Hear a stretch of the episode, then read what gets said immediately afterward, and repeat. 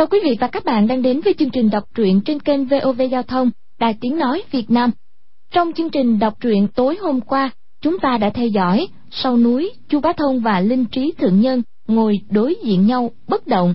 Nguyên do là trước đó, Chu Bá Thông và Hồng Thất Công dắt bọn Bành Liên Tổ đến Ngưu Gia Thôn tìm Quách Tỉnh và Hoàng Dung không được. Lão Ngoan Đồng bảo nếu ngày kia bọn kia không tìm thấy hai đứa nhỏ, lão sẽ bào chế thêm niệu sai nê hoàng tức chất dơ trên da cho họ uống, nên họ ngờ vực, và biết đó không phải là độc dược. Hồng lão thấy nguy nên lo trốn đi. May gặp Kha Trấn Ác bảo vệ đến hang núi này cố thủ, còn lão Chu bị bọn gian tặc khích tỷ thí công phu ngồi yên với linh trí, đã bị bọn kia điểm quyệt, để bọn chúng tấn công Kha Trấn Ác và Hồng lão. Quách tỉnh và Hoàng Dung tay trưởng tay bổng đánh tan bọn gian tặc. Kha Đại Hiệp mặc tan phục vừa bước ra khỏi hang liền cầm thiết trượng vung sát thủ hoàng dung, quách tỉnh phương tây hất trượng, kha trấn ác ngã sách gãy hai răng cửa. Lão gia đang có chuyện vô cùng giận dữ hai người, y một trượng nhắm ngay đỉnh đầu quách tỉnh đang quỳ tạ lỗi trước mặt đánh xuống. Hoàng dung liền vung cây trúc bổng đỡ ngang. Kha lão vội vọt ra, chạy luôn về hướng bắc. Hồng thất công nghe hoàng dung thuật lại mọi chuyện từ lúc chia tay đến giờ, quách tỉnh đọc cho sư phụ nhớ yếu quyết cửu âm thần công để hồng lão tự chữa thương. Xong hồng thất công cưỡi con tiểu hồng mã đi gia hưng trước. Con quách tỉnh và hoàng dung về đến đảo đào hoa. Nhớ lại thái độ của kha trấn ác, hoàng dung chân bước lên đảo mà lòng vô cùng sợ hãi và lo lắng. Đảo đào hoa vừa xảy ra biến cố gì? Điều hoàng dung linh tính có là sự thật không? Mời quý vị nghe phần đọc sau sẽ rõ.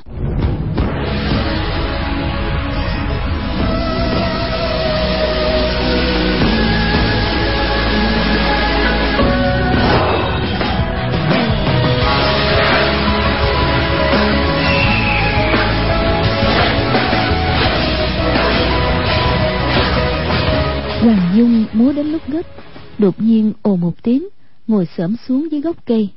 Giơ tay dãy dãy quách tỉnh. Sải chân chạy mau vào rừng. Quách tỉnh sợ lạc đường, theo sát phía sau, không dám tục lại nửa bước. Hoàng dung chạy vòng qua, vòng lại một lúc, chợt dừng lại, chỉ vào một đống gì đó ở dưới đất, hỏi, cái gì vậy nè? Quách tỉnh bước tới mấy bước, chỉ thấy một con ngựa vàng ngã lăn trên mặt đất vội cúi xuống nhìn kỹ. Nhận ra là con ngựa vàng của tam sư phụ hàng báu câu vẫn cưỡi. Đưa tay sờ lên bụng con ngựa một cái, thấy lạnh ngắt, té ra đã chết lâu rồi. Năm xưa, con ngựa này theo hàng báu câu lên tới đại mạc, có tỉnh từ nhỏ đã quen nó, cũng như bạn cũ lâu ngày. Chợt thấy nó chết ở đây, trong lòng vô cùng đau xót, nghĩ thầm. Con ngựa này tuy già, nhưng thần tuấn phi phàm bấy nhiêu năm, rủi rong nam bắc, cước bộ mau lẹ, trước sau như một, hoàn toàn không có vẻ gì già yếu. Tại sao lại chết ở đây? Nhất định tam sư phụ vô cùng thương tâm. Lại định thần nhìn kỹ. Thấy con hoàng mã hoàn toàn không phải nằm đây chết, mà bốn chân co rút, chụm vào một chỗ. Quá tỉnh hoảng sợ. Nghĩ tới việc hoàng dược sư hôm trước một chưởng đánh chết con ngựa của công chúa hoa tranh. Lúc con ngựa ấy chết cũng có dáng vẻ như thế này. Vội giận lực lên tay phải, luồn vào dưới cổ con ngựa, nhấc lên một cái, đưa tay phải nắm vào hai chân trước của nó. Quả nhiên, thấy xương cốt đều bị đánh nát, đưa tay mò lên lưng ngựa, thì xương sống cũng bị đánh gãy. Y càng lúc càng kinh nghi, rút cánh tay ra. Bất giác giật mình, nhảy dựng lên. Chỉ thấy tay dính đầy máu, vết máu đã biến thành đen bầm, vẫn còn mùi tanh. Xem ra không phải đã dính ba bốn ngày. Y vội lật con ngựa qua bên kia nhìn kỹ thì thấy toàn thân con ngựa không có vết thương nào. Bớt giác ngồi phịch xuống đất nghĩ thầm. Chẳng lẽ đây là máu của tam sư phụ? Vậy ông ta ở đâu? Hoàng dung bên cạnh nhìn quách tỉnh xem xét con ngựa không nói câu nào. Lúc ấy mới hạ giọng nói ngươi đừng có gấp chúng ta cứ tra xét thật kỹ cho rõ ràng đã. Rồi rẽ đám cây qua nhìn kỹ dưới đất từ từ đi về phía trước. Quách tỉnh chỉ thấy trên mặt đất rải rác có một vệt máu. Lúc ấy cũng không nghĩ gì tới chuyện lạc đường hay không. Nghiêng người vượt qua hoàng dung, theo vết máu chạy mau về phía trước. Vết máu lúc ẩn, lúc hiện. Có mấy lần quách tỉnh suýt mất dấu, đều nhờ hoàng dung tâm tư tinh tế, tìm trong bụi cỏ rậm cạnh đá núi nhìn thấy. Có lúc vết máu mất hút, nàng lại tìm vết chân ngựa và lông ngựa trên mặt đất. Đuổi được dài dặm, chỉ thấy trước mặt có một đám cây hoa thấp. Trong đám cây lộ ra một ngôi mộ. Hoàng dung vội chạy mau tới, ngã sấp xuống cạnh mộ. Quách tỉnh lần đầu tới đảo đào hoa đã thấy ngôi mộ này. Biết đó là phần mộ của mẹ hoàng dung. Thấy bia mộ đã ngã xuống đất, lập tức dựng lên. Quả nhiên thấy một hàng chữ, mộ của nữ chủ đảo đào hoa, phùng thị. Hoàng dung thấy cửa mộ mở toang, đoán trên đảo đã phát sinh biến cố lớn không vào mộ ngay, mà đi vòng quanh xem xét. Chỉ thấy đám cỏ xanh bên trái mộ bị đạp nát một khoảnh. Chỗ cửa mộ có vết binh khí quệt vào. Nàng đứng ở cửa mộ, lắng tai nghe hồi lâu, không thấy bên trong có tiếng động nào. Lúc ấy mới khom người tiến vào. Quách tỉnh sợ nàng gặp phải việc gì, cũng rảo chân bước theo. Thấy vách đá trong đường vào mộ, dở nát khắp nơi. Rõ ràng đã xảy ra một trận ác đấu. Hai người lại càng kinh nghi, bất định. Đi được vài trượng hoàng dung khom người, nhặt lên một vật. Trong mộ đạo tuy tối tăm, nhưng thấp thoáng, cũng nhận ra vật ấy là nửa cái cán cân lóe sáng. Cái cán cân này là sắt tốt đúc thành, to như cánh tay trẻ con, lúc ấy lại bị bẻ thành hai đoạn. Hoàng dung và quách tỉnh nhìn nhau một cái, không ai dám nói câu nào. Trong lòng biết, kẻ có thể dùng tay không mà bẻ chiếc đòn cân sắt này, trên đời chỉ có vài người mà thôi. Trên đảo đào hoa này tự nhiên, ngoài hoàng dược sư thì không có ai khác. Hoàng dung nhặt nửa chiếc cán cân lên, hai tay phát run có tỉnh đón lấy chiếc cán cân trong tay hoàng dung, dắt vào lưng. Không người tìm nửa kia. Trong lòng, ý nghĩ ngổn ngang. Vừa mong tìm được, vừa mong tìm không được. Đi thêm vài bước, phía trước càng tối tăm. Y đưa hai tay sờ soạn dưới đất. Đột nhiên, đụng phải một vật cứng cứng, tròn tròn. Chính là quả cân trên cán cân mà toàn kim phát lúc động thủ vẫn dùng làm phi chùy đã thương đối phương. Quá tỉnh bỏ vào bọc, tiếp tục sờ soạn. Đột nhiên, cảm thấy tay lạnh ngắt vừa mềm vừa mịn. Tựa hồ mò phải một bộ mặt người. Y cả kinh, nhảy dựng lên, bùng một tiếng, đụng đầu vào trần mộ địa. Lúc ấy cũng không biết đau, vội lấy quả tập ra, đánh lửa lên. Chỉ kêu khổ một tiếng, đầu óc quay cuồng, lập tức ngã lăn ra đất, ngất đi quả tập trong tay y vẫn còn cháy sáng. Hoàng dung dưới ánh lửa nhìn thấy toàn kim phát, mở to hai mắt, nằm chết ở dưới đất. Trước ngực có nửa chiếc đòn cân sắt cắm vào. Lúc ấy chân tướng rốt lại đã rõ ràng. Hoàng dung định thần một lúc, đánh bạo bước tới, cầm lấy quả tập trong tay quách tỉnh, hơ hơ với mũi y. Hơi khói xông lên. Quách tỉnh nhảy mũi hai cái, từ từ tỉnh dậy.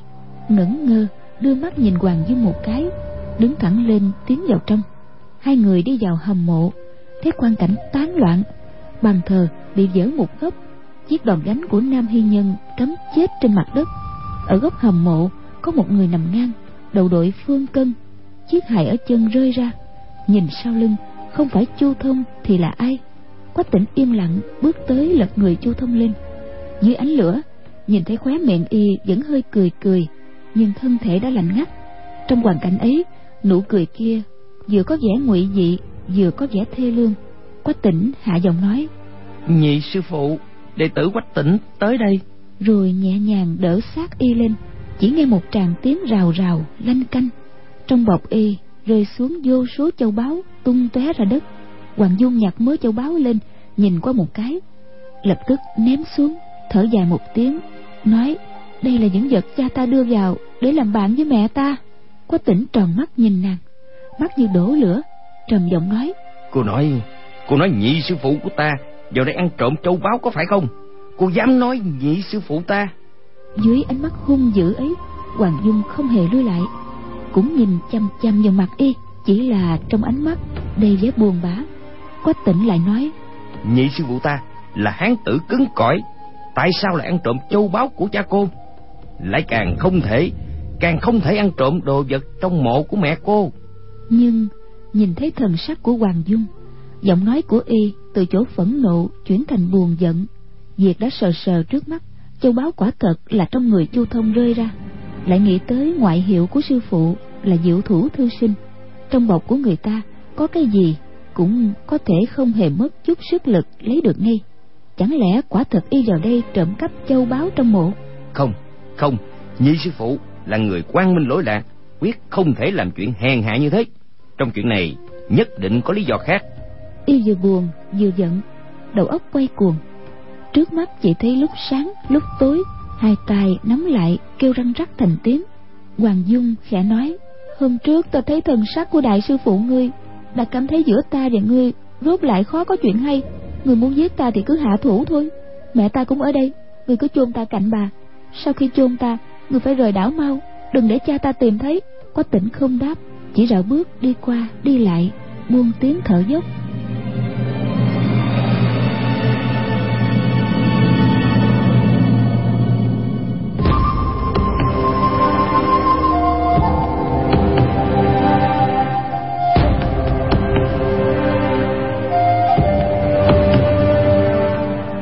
Hoàng Dung đưa mắt nhìn bức tranh của mẹ trên vách. Chợt thấy trên bức tranh có vật gì đó. Bước tới gần nhìn, Té ra là hai ngọn ám khí. Nàng nhẹ nhàng nhổ ra, Đưa cho quách tỉnh. Chính là độc lăng mà Kha Trấn Ác vẫn dùng. Nàng kéo tấm rèm phía sau bàn thờ, Để lộ quan tài của mẹ ra. Bước tới cạnh quan tài, Không kìm được Kêu a một tiếng. Chỉ thấy anh em hàng bảo câu và hàng tiểu quanh song song nằm gục sau quan tài hàng tử quanh là dung kiếm tự dẫn. Tay còn nắm chặt chuôi kiếm. Hàng bảo câu nửa người nằm phục trên quan tài. Trên đầu rõ ràng có năm lỗ ngón tay chụp vào. Quách tỉnh bước tới, ôm sát hàng bảo câu, nói một mình.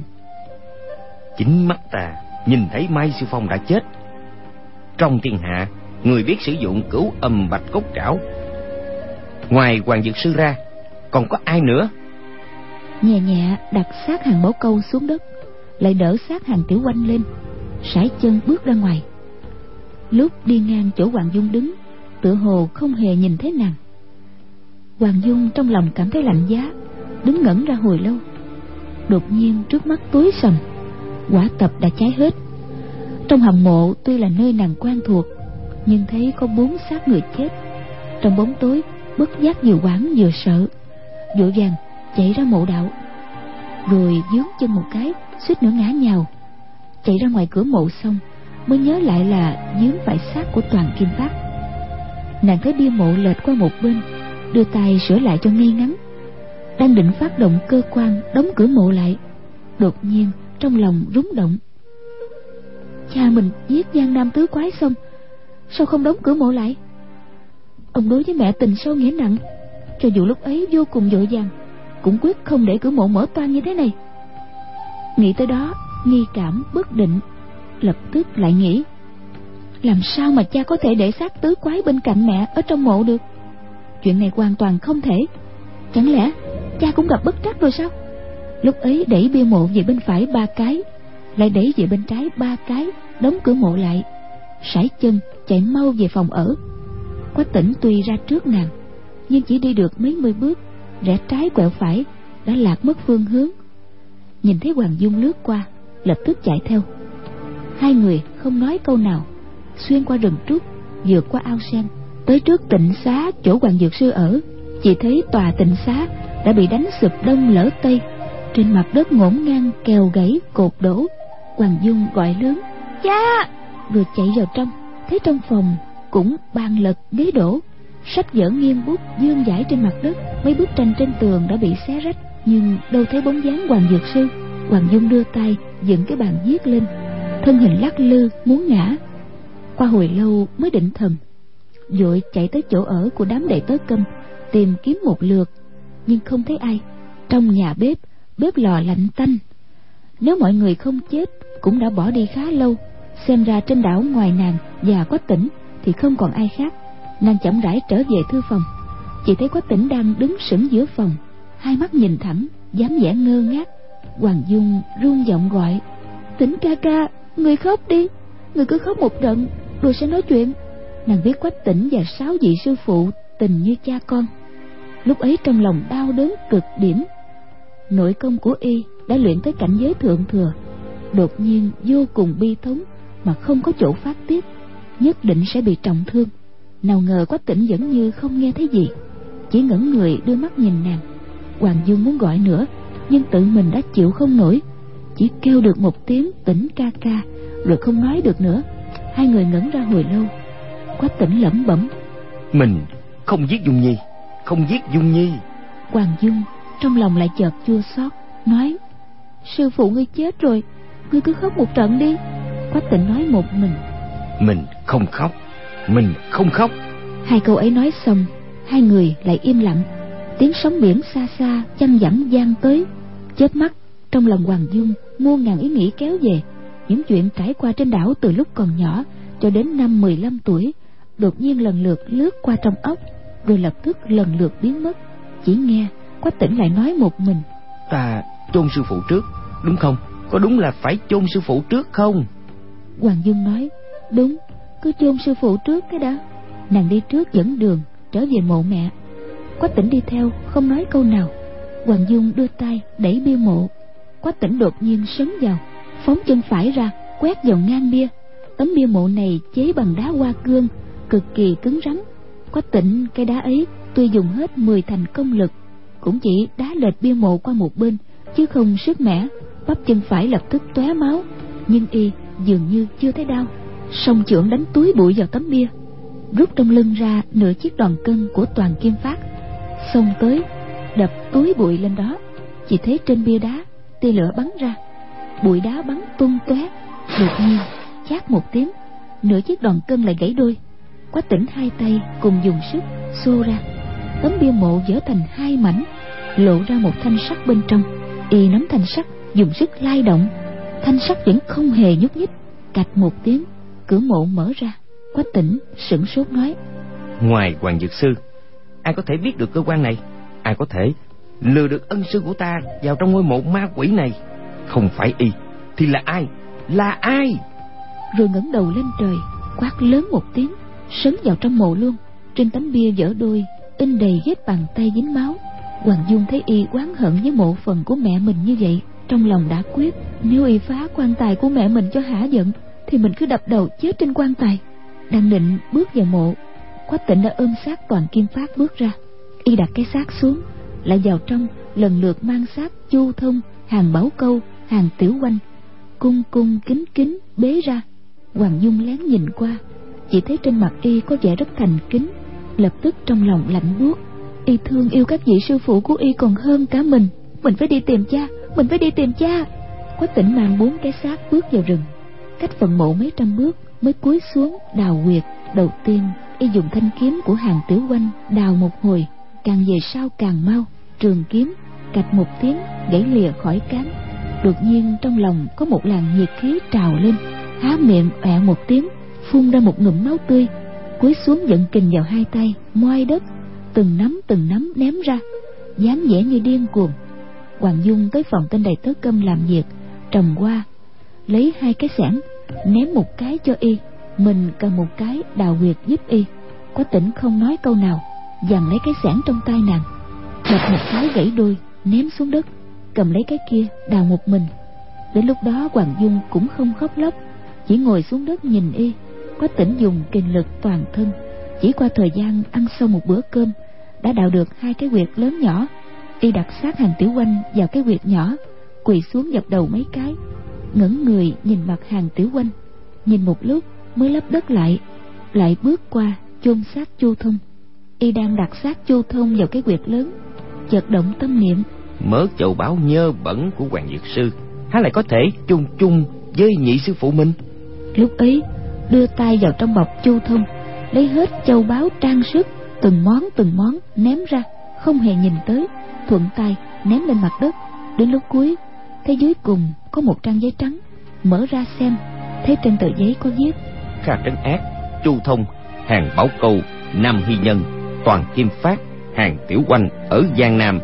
Lại trước án đảo chủ đảo đào hoa, mới nghe lời đồn, toàn chân lục tử quá tin lời người ta, định tới đảo đào hoa gây chuyện. Bọn giảng sinh biết quả thật có chuyện hiểu lầm, chỉ hận thân phận thấp kém, lời nói khó tình không đủ để hai bên lọt tay tiền bối là cao nhân trên trời, chỉ nên cùng dương trùng dương dương chân nhân quyết phần thắng phụ. Ha lại có thể hạ thấp thân phận so đo hơn thua với bọn hậu bối. Trước đây, lạng tương như tranh đường cho liêm pha thiên cổ vẫn truyền là việc hay. Những kẻ sĩ hào kiệt, lòng dạ như biển, chuyện sâu gà tranh nhau không phải không làm được chỉ là không thèm làm. Cứ để ngày khác đệ tử phái toàn chân vác roi lên trước thềm của đảo chủ. Anh hùng trong thiên hạ đều hâm mộ cao nghĩa của tiền bối. Ha chẳng hay hay sao?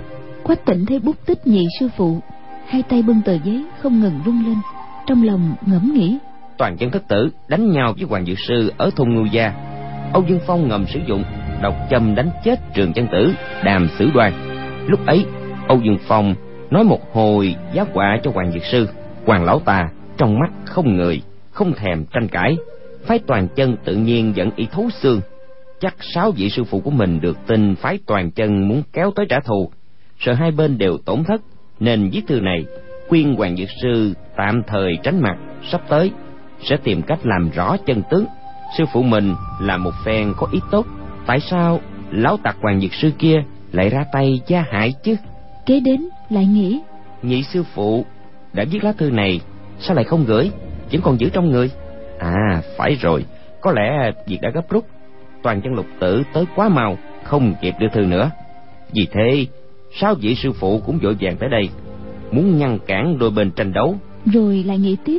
Hoàng lão ta ơi hoàng lão ta chắc ngươi cho rằng sáu vị sư phụ của ta giúp đỡ phái toàn chân nên bất cởi xanh đỏ trắng đen thẳng tay hạ độc thủ. Y ngẩn người suy nghĩ một lúc xếp lá thư định cho vào bọc. Đột nhiên thấy mặt sau tờ giấy còn có chữ. Vội lật lại. Đột nhiên tim đập thình thịch. Chỉ thấy chữ viết siêu siêu dẹo dẹo sự tình không hay. Mọi người đề phòng. Chữ cuối cùng thì có ba nét. Đoán là tai họa đột nhiên xảy ra chưa kịp viết xong có tỉnh kêu lên. Đây rõ ràng là chữ đông nhị sư phụ muốn bảo mọi người đề phòng đống ta nhưng tiếc là viết không kịp. Thuận tay do tờ giấy thành một nắm nghiến răng nghiến lợi nói nhị sư phụ nhị sư phụ người đầy lòng mang ý tốt nhưng toàn bị quan lão tà nhìn thành ý xấu rồi. Buông tay một cái nắm giấy rơi xuống đất cúi xuống bế sát chu thông lên.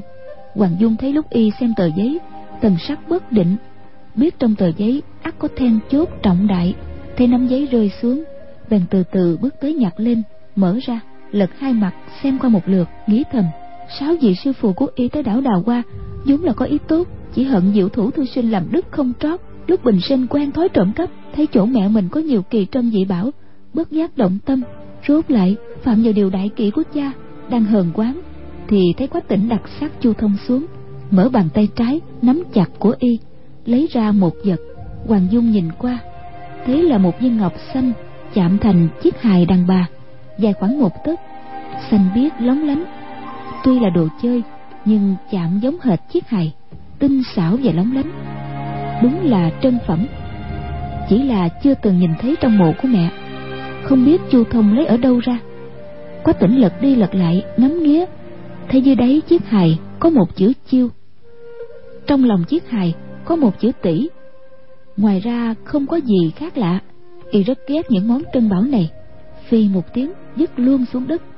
Y đứng ngẩn ra một hồi rồi từ từ đem xác ba người chu thông hàng bảo câu toàn kim phát đặt vào quyệt đang định lấp đất lại nhìn tới mặt ba vị sư phụ. Rút lại cũng không nở kêu lên. Nhị sư phụ tam sư phụ lục sư phụ các vị các vị chết rồi. Thanh âm êm ái giọng nói cung kính như lúc trò chuyện với các vị sư phụ qua hồi lâu y liếc mắt nhìn qua mớ châu báu cạnh bờ quyệt trong lòng nổi giận. Hai tay hốt lên sải chân chạy về phía ngôi mộ. Hoàng dung sợ y vào mộ xâm phạm quan tài của mẹ vội đuổi theo sấn lên trước. Giang hai tay đứng chặn trước cửa mộ hung dữ quát lên. Người định làm cái gì? Quách tỉnh không đáp tay trái khẽ đẩy nằm ra một bên tay phải dùng sức ném ra chỉ nghe tiếng châu ngọc rơi xuống đất tiếng loảng xoảng ngân dài không dứt. Hoàng dung thấy chiếc hài nhỏ rơi cạnh chân, cúi xuống nhặt lên nói, cái này không phải là của mẹ ta. Nói xong, đưa chiếc hài ngọc ra. Quách tỉnh ngớ người, nhìn trân trân cũng không đếm xỉa gì tới. Hoàng dung thuận tay bỏ vào bọc. Chỉ thấy quách tỉnh quay đi trở lại cạnh ngôi quyệt, cầm sẻn lấp đất chôn ba người.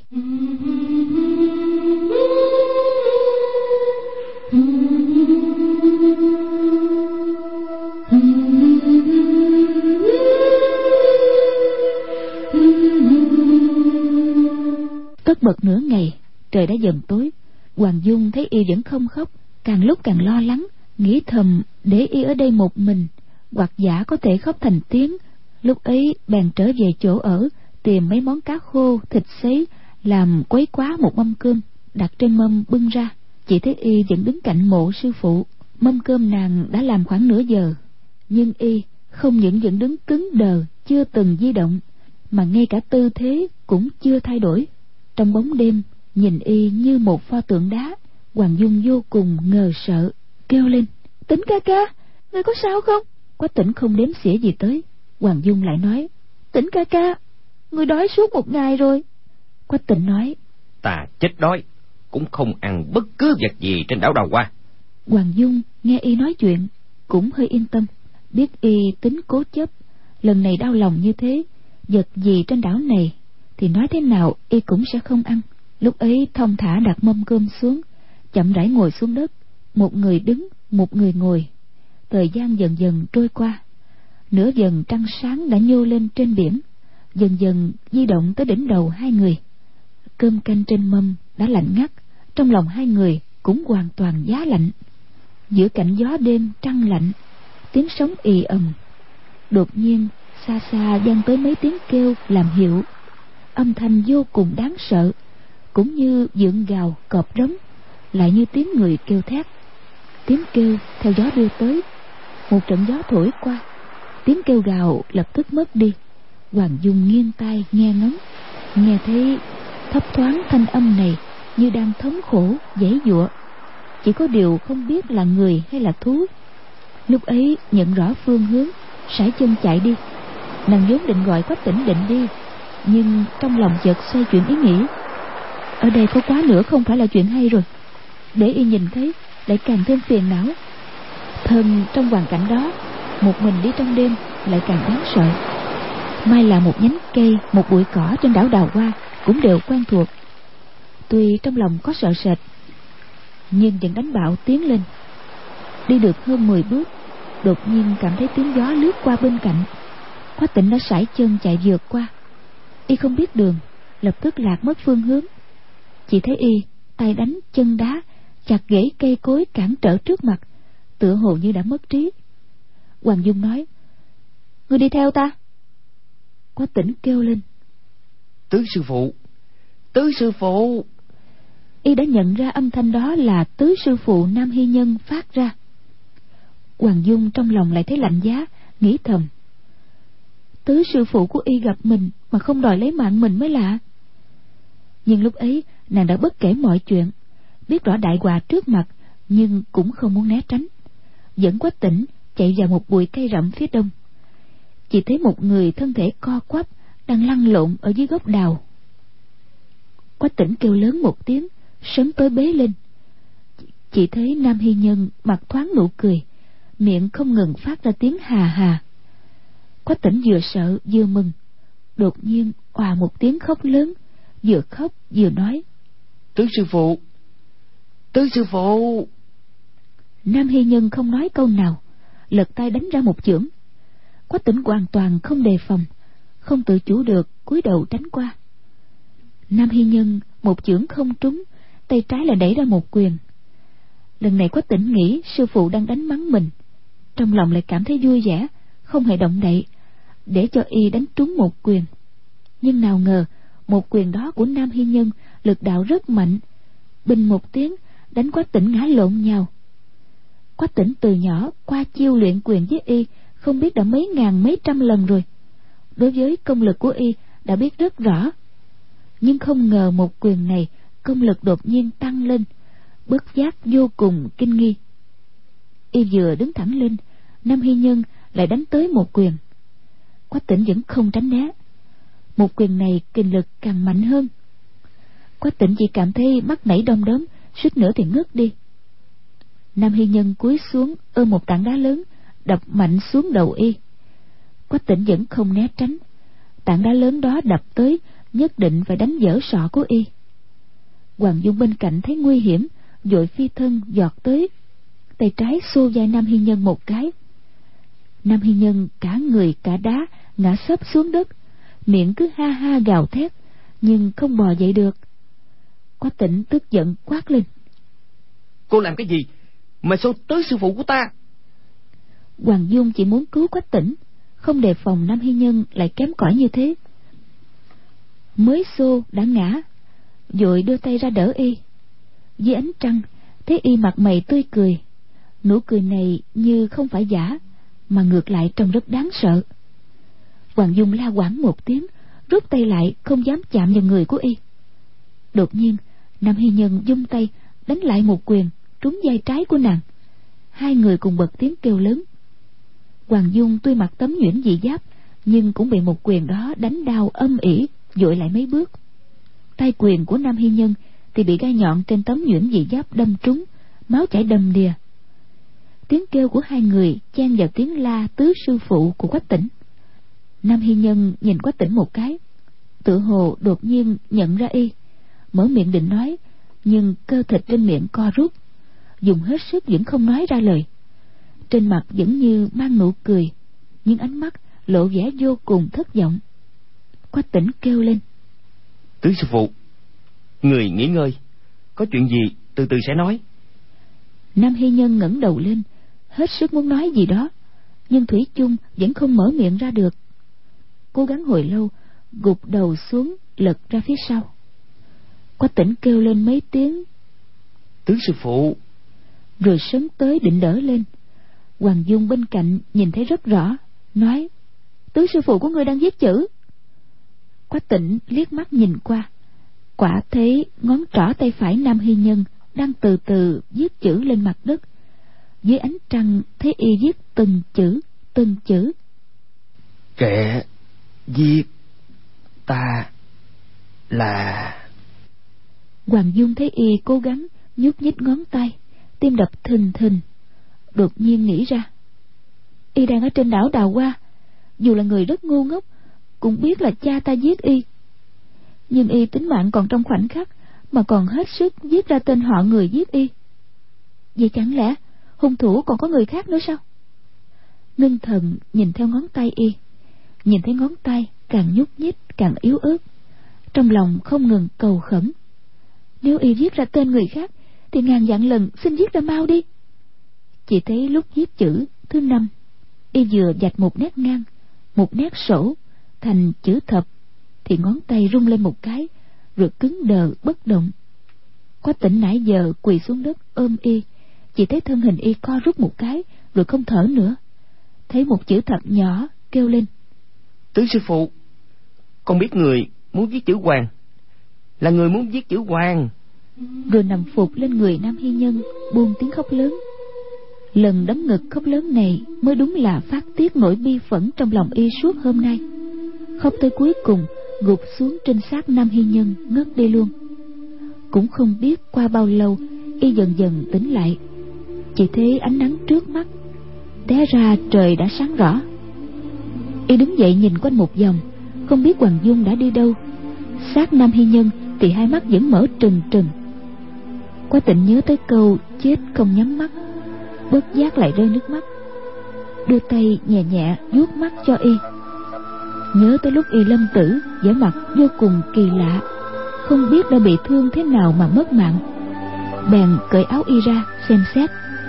Nói ra cũng kỳ quái, chứ ngoài vết thương trên tay quyền tối hôm qua, đánh vào tấm nhuyễn dị giáp của hoàng dung thì từ đầu cho tới gót chân của y không hề có vết thương nào.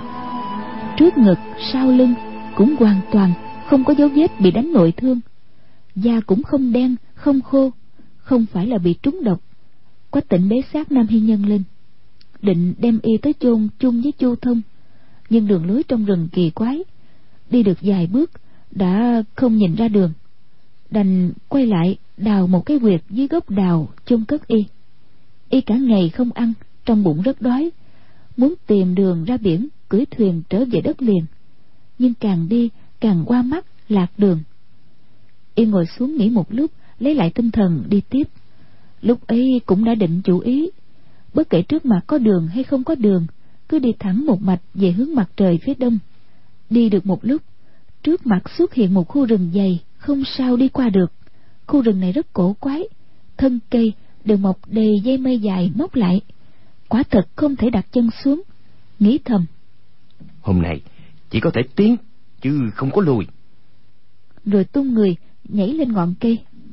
Vừa bước được một bước trên cây chợt nghe soạt một tiếng. Ống quần đã bị gai mây xé toạc một miếng. Bắp chân cũng bị cào mấy đường rướm máu.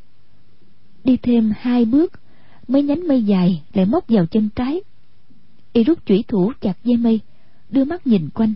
Thấy trước mặt toàn là cây rừng mang dây mây trùng trùng điệp điệp vô cùng vô tận kêu lên. Cho dù bị đâm nát hết đuôi cũng phải ra khỏi cái hòn đảo ma quỷ này. Đang định tung người giọt lên chợt nghe hoàng dung ở dưới đất kêu lên ngươi xuống đây ta đưa ngươi ra. Cúi đầu chỉ thấy nàng đang đứng dưới một rặng cây đầy dây mây. Quá tỉnh cũng không đáp tung người nhảy xuống đất. Thấy hoàng dung mặt trắng bệch, không có chút quyết sắc. Bất giác trong lòng oán sợ, định hỏi nàng có phải thương thế cũ phát tác hay là không, nhưng lại cố nhịn.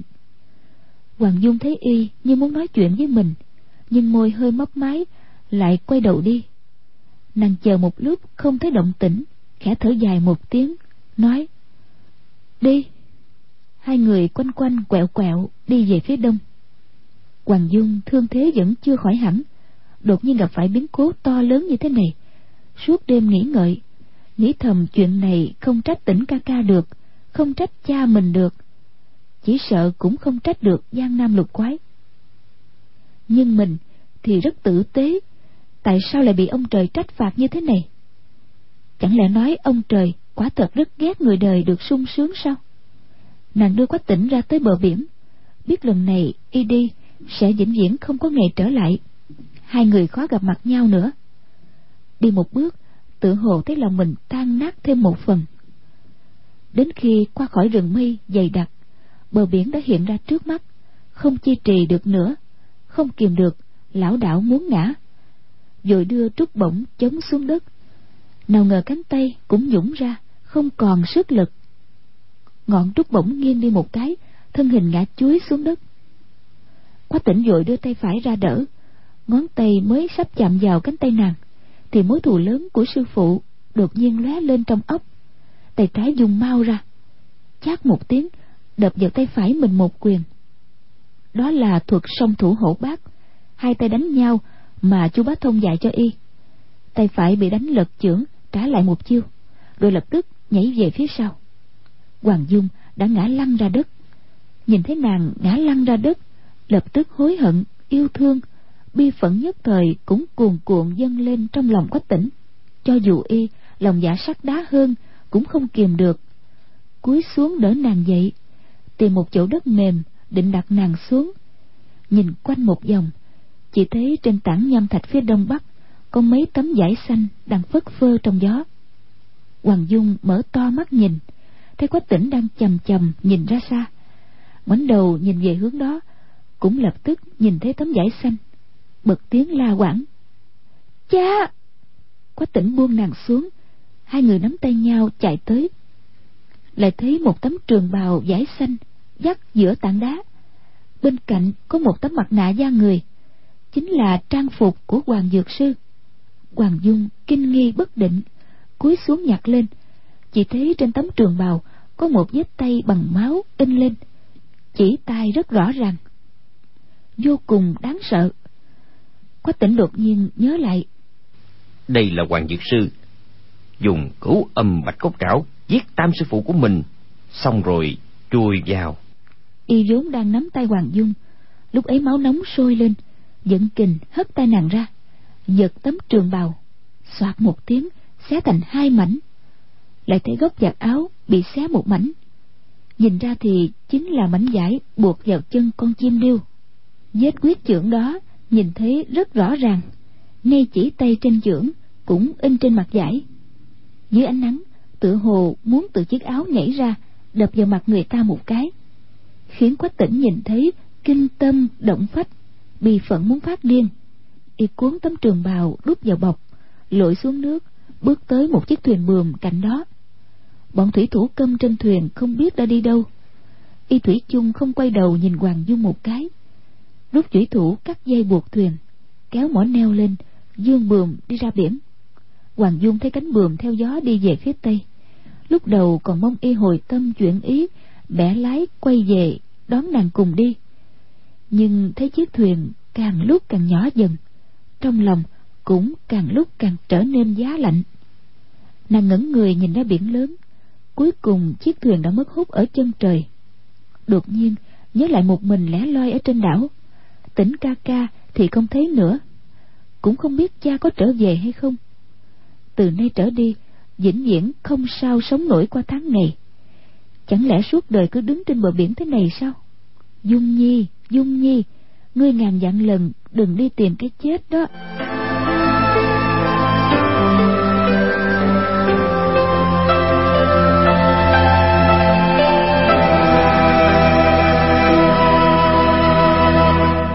Quách tỉnh một mình cưỡi thuyền nhẹ rời đảo đào qua. Đi được mười mấy dặm chợt nghe trên không có tiếng chim điêu kêu rất gấp. Đôi điều bay đuổi theo đậu lên cột bườm. Quách tỉnh nghĩ thầm. Điêu nhi đi theo mình một mình dung nhi trên đảo thì càng tịch mịch. Bất giác nảy lòng thương xót nhịn không được quay bánh lái lại muốn về đón nàng đi cùng. Nhưng đi được một lúc lại chợt nghĩ đại sư phụ dặn mình chặt đầu hoàng dược sư và hoàng dung về gặp ông. Đại sư phụ và nhị sư phụ cùng tới đảo đầu qua hoàng dược sư thẳng tay ra độc thủ. Tuy ông không nhìn thấy, nhưng nghe thấy rất rõ. Không biết sao, ông lại may mắn thoát chết. Ông dùng thiết trượng muốn đánh chết dung nhi. Muốn mình giết chết dung nhi. Chuyện này có gì lầm lẫn không? Mình không thể giết dung nhi bọn nhị sư phụ không phải là dung nhi giết chết. Nhưng mình làm sao còn ở chung với nàng một chỗ được nữa? Mình phải chặt đầu hoàng dược sư, đem về gặp đại sư phụ. Đánh không được hoàng lão ta thì mình để y giết chết cũng được. Lúc ấy lại quay bánh lái. Chiếc thuyền vòng một vòng trên biển, lại đi về phía tây. Đến ngày thứ ba ghé bờ, y căm hờn tất cả mọi vật của đảo đào hoa. Dùng mỏ neo đánh thủng một lỗ lớn trên thuyền rồi mới nhảy lên bờ. Thấy chiếc thuyền dần dần nghiêng đi, chìm xuống biển. Trong lòng không khỏi ấy nấy như vừa đánh mất vật gì. Y tìm tới một nhà dân, mua gạo nấu cơm ăn, hỏi rõ đường đi, rồi về thẳng huyện gia hưng. Đêm ấy y ngủ cạnh sông tiền đường, thấy ánh trăng soi xuống sông lớn. Bóng trăng trong dòng nước lăn tăng như tan, như hợp. Đột nhiên giật mình, chỉ sợ lỡ mất cái hẹn tỷ võ ở lầu yên vũ bèn hỏi chủ nhà trọ, mới biết hôm ấy đã là 13 tháng 8 vội vàng luôn đêm qua sông, mua một con ngựa khỏe ra roi phóng nhanh. Sau giờ ngọ thì tới thành gia hưng. Y từ nhỏ nghe sáu vị sư phụ kể lại tình hình đánh nhau với khu xử cơ năm xưa. Bưng giặc đồng uống rượu trên lầu túy tiên, rồi trổ tài tỷ võ hào hứng.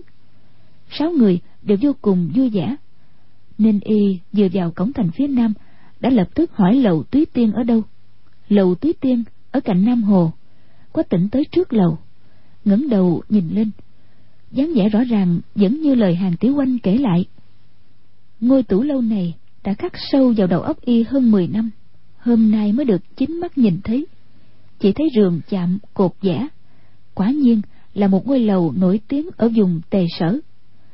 Bên trong có mấy tấm bài gỗ cao viết bốn chữ thái bạch di phong. Rồi ba chữ túy tiên lâu. Tô đông pha viết thiếp vàng trên đầu lấp lóe ánh vàng. Quá tỉnh tim đập càng mạnh. Ba chân bốn cẳng chạy lên lầu. Một người tủ bảo bước ra đón nói xin mời khách quan xuống lầu dưới dùng rượu. Hôm nay tầng trên đã có người bao rồi. Quách tỉnh đang định trả lời. Đột nhiên có người gọi tịnh nhi người tới rồi quách tỉnh ngẩng đầu nhìn. Chỉ thấy một đạo nhân đang ngồi uống rượu. Râu dài tới ngực sắc mặt thì hồng hào. Chính là trường xuân tử khưu sử cơ.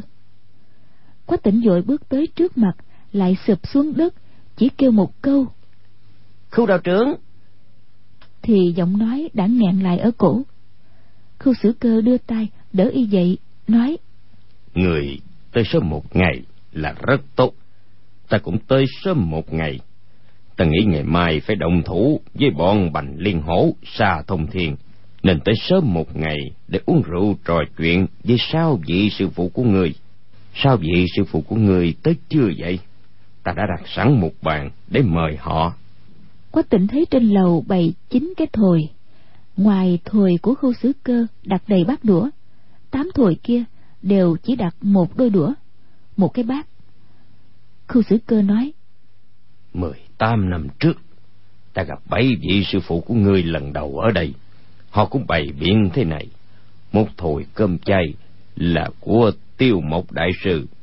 Chỉ tiếc ừ, lão nhân gia người và ngũ sư phụ của người hai người đã không thể họp mặt ở đây nữa rồi. Nói tới đó tỏ vẻ rất đau xót. Quách tỉnh quay đầu qua một bên không dám nhìn thẳng vào mặt của y khu xử cơ vẫn không để ý lại nói hôm ấy bọn ta đánh cuộc uống hết một vạt rượu. Hôm nay ta lại tới chùa pháp hòa bừng tới. Đợi sau vị sư phụ người tới rồi chúng ta sẽ uống một trận nữa. Quách tỉnh quay đầu lại chỉ thấy cạnh bình phong quả nhiên có một cái vạt đồng lớn. Phía ngoài vạt đầy vết rỉ đồng xanh đen. Trong vạt đã chùi rửa sạch sẽ chứa đầy rượu ngon mùi rượu thoang thoảng bay tới. Quách tỉnh im lặng nhìn cái vạt đồng hồi lâu rồi nhìn tới tám cái thùi không kia. Nghĩ thầm ngoài đại sư phụ không còn ai tới ăn bữa tiệc này. Chỉ cần có thể được cùng bảy vị sư phụ khỏe mạnh ngồi để uống rượu trò chuyện vui vẻ một ngày thì cho dù mình có phải chết ngay lập tức cũng vô cùng vui sướng. Chỉ nghe khu xử cơ nói tiếp. Ban đầu hai bên ước hẹn ngày hai mươi tám tháng ba năm nay ngươi và dương khang sẽ tỷ võ quyết thắng ở đây. Ta khâm phục cao nghĩa sông mây của bảy vị sư phụ ngươi từ đầu, họ đã mong họ được cuộc để giang nam thất quái dương danh thiên hạ. Lại vì ta phiêu bạc đông tây, chỉ muốn trừ gian giết giặc. Quả thật, chưa từng tốn bao nhiêu tâm quyết cho dương khang. Không dạy y võ công thật giỏi cũng thôi nhưng chuyện không nên nhất là chưa dạy dỗ giáo quân y thành một hảo hán tử quang minh lỗi lạc. Quả thật rất xấu hổ với giường thúc phụ của người. Tuy nói y hiện đã sửa bỏ lỗi trước, nhưng rốt lại tà khí khó trừ. Bây giờ nghĩ lại, cảm thấy rất hối hận. Quách tỉnh đang định kể lại những việc làm bất chính của dương khang, nhưng nói ra thì rất dài nhất thời không biết bắt đầu từ đâu. Khu xử cơ lại nói, người ta sinh ra ở đời, văn tài võ công đều là cái ngọn. Quan trọng nhất là hai chữ trung nghĩa. Cho dù dương khang võ nghệ có giỏi gấp người trăm lần, nhưng luận về nhân phẩm thì cuộc tỷ võ trên lầu túy tiền này là sư phụ của người thắng rồi.